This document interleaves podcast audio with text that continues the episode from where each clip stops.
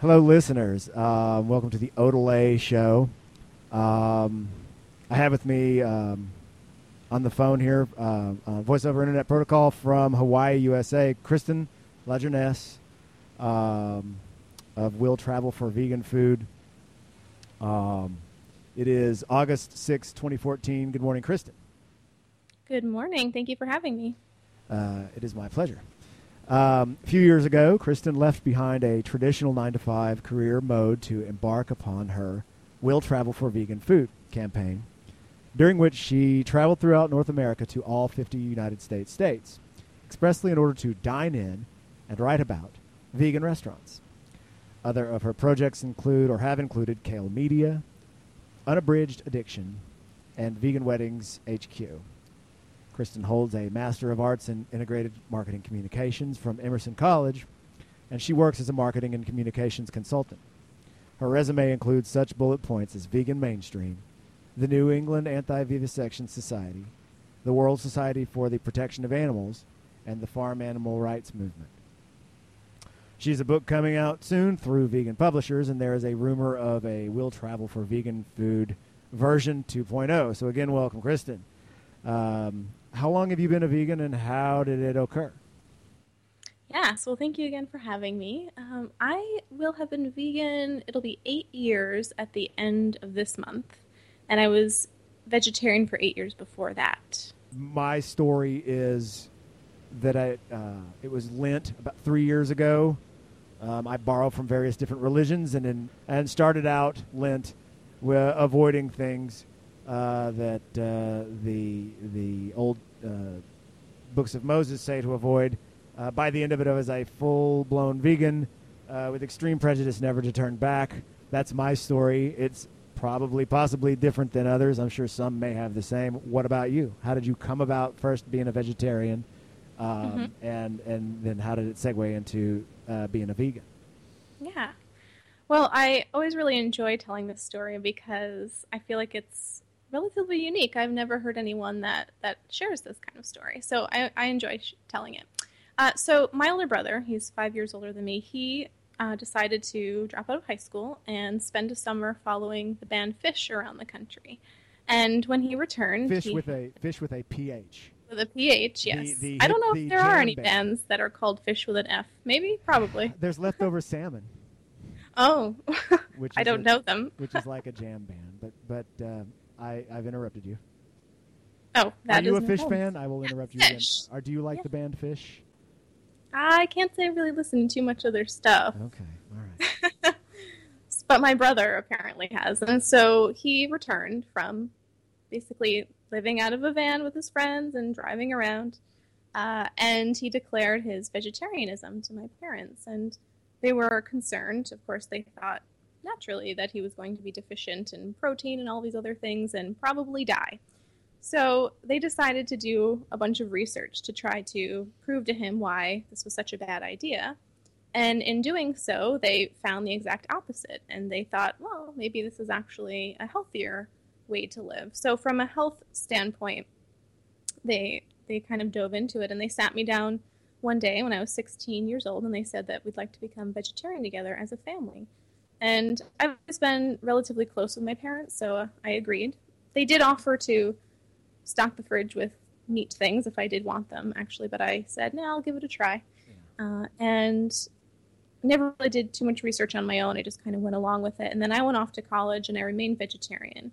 And in the meanwhile, my parents got really involved in the local veg community in upstate New York. We're from the Troy area. And they started going to all these festivals and events around the country, different veggie expos and summer fests and things like that. And they really fell in love with the lifestyle and ended up becoming vegan after learning more about how dairy impacts one's health as well. And I thought they were crazy. I thought I could never give up my ice cream. You know, that's silly. Um, and then two years after they had become vegan, I was at a festival in Syracuse, New York, where I was living at the time and I listened to a talk given by registered dietitian George Eisman entitled Why Dairy Isn't Necessary. And it was kind of in that moment that I finally heard the message and stopped judging the people around me and my parents and it really just hit me that day, and I finally understood how dairy impacted my body and the environment and the animals. And so that day, it was August 26th or 27th of 2006, um, I decided that I would become vegan, and I have been ever since. We'll call that your birthday. Mhm. Was it? What'd you say? August twenty sixth. Yep. Down to the day. 27th actually i think it is because i also when I embarked on my road trip it was supposed to start on my five year vegan anniversary which um, was the 27th so i think it was the 27th yeah. Um, your "Will Travel for Vegan Food" campaign um, made you famous in the sense not one would think of one would not think of with respect a Disney film actress or a or a uh, pop music star, but famous in the sense of a well respected and august statesman or uh, purveyor of peace and justice. Um, will travel for vegan food and my made um, arguably or conceivably or from partic- my vantage a million minor miracles in interacting with people in your uh, gallivanting across the country uh, for, related to the cause of animal rights and sustainable living. Changed your own personal world forever, it seems, according to your writings. Please describe uh, to myself and the listener and, and iterate all about Will Travel for Vegan Food. What was it? What is it? And what did you do? yeah uh, so what is it well i decided that i wanted a lifestyle change um, i was living in boston at the time and i stumbled upon some reading materials about unconventional living and lifestyle design. And so people like Chris Guillebeau, Tim Ferriss, Gary Vaynerchuk, Corbett Barr, um, I started reading their books and blogs about different people, including themselves, who were creating lives around what they enjoy doing. And this just really hooked me. I mean, it really hooked me in. I couldn't get enough of it. I just was reading all this stuff all the time, and I was inspired to maybe start dabbling in starting my own business because I realized that I wanted to uh, travel, and I didn't want to keep saying, I would love to travel, but finances, but this or that. And I was just getting sick of hearing myself say that and hearing my friends say it. And I thought, no, I want to do something about this. So even though I had a great job, I worked at the WSPA, the World Society for the Protection of Animals, in their Boston office. I had a great relationship. I loved living in Somerville, Massachusetts. But there's just this itch kind of deep down that I like didn't know what it was and I needed to do something about it.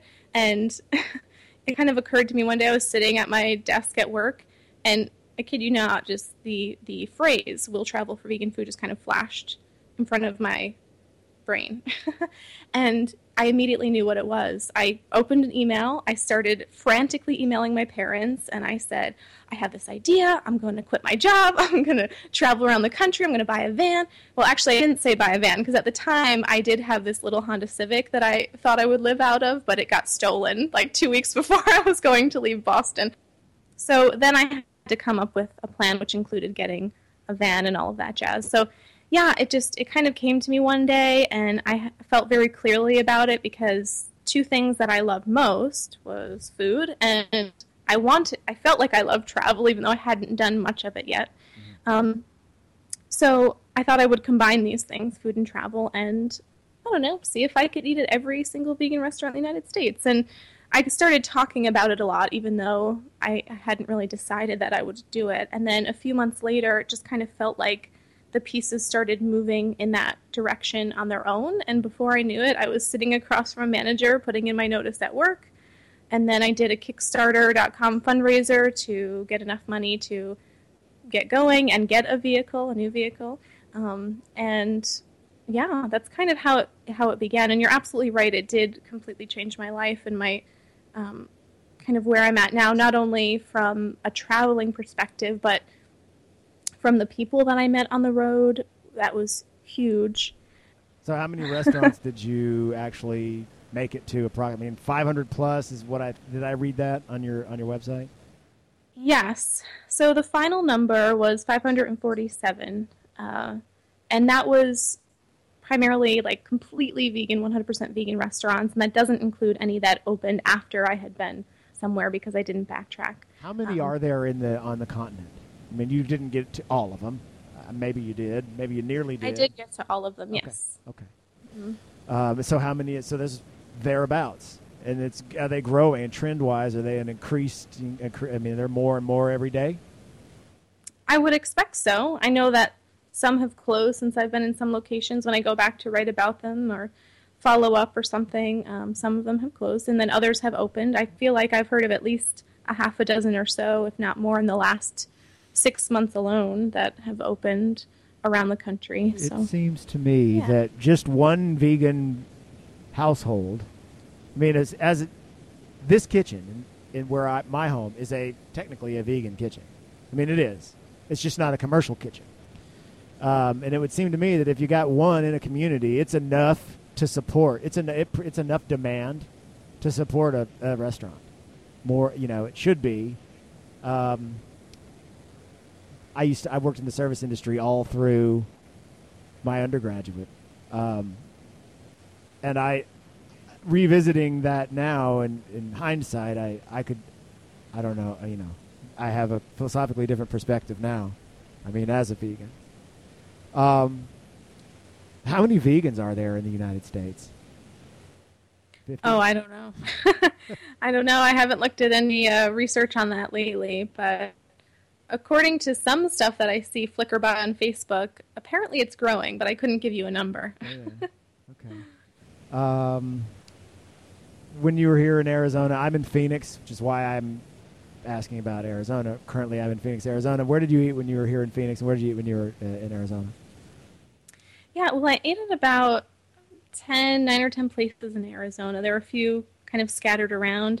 My initial, the, the primary reason I was headed into Arizona was uh, for Tree of Life, um, like a kind of sanctuary oasis health center where people go to cure themselves of heart disease, diabetes, and sometimes even cancer. It's a fully raw, like kind of spiritually based place. And my parents had been a couple of years earlier and were just raving about their experience. And so I wanted to make it a priority to get there so that I could share them with my community. Uh, and so I headed down there in Patagonia. And then on my way back up, I stopped in uh, Cave Creek, Sedona, Tempe, Scottsdale, Phoenix, Tucson. Uh, there were a couple little places here and there. I think one of my favorite places was um, Nami uh, in Phoenix. It's this like little coffee shop slash ice cream place, and I love ice cream. Oh, and I really did enjoy uh, Chef Sarah's. This is raw place in Cave Creek.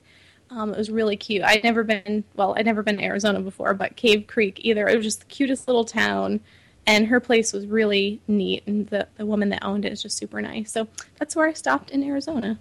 When you were in Texas, I'm from Texas, so I'll ask about Austin. I know it's a a prob- it's a it's a a community that I would expect in which I would expect to uh, encounter uh, sympathetic values. What about Austin when you were there? Yeah, Austin was amazing. There's a ton. I was there for a couple of weeks actually. It took me that long to eat through all the places. There had to be at least I don't know, 15 to 20 um, places that were vegan friendly, or some of them completely vegan. But Texas was great. I drove kind of up the center of it and ended up stopping in Arlington and Dallas, Fort Worth, Houston, Richardson, and San Antonio. So I was surprised and took me like almost a month to get through the whole state. There's so much stuff. It's it's geographically uh, sizable.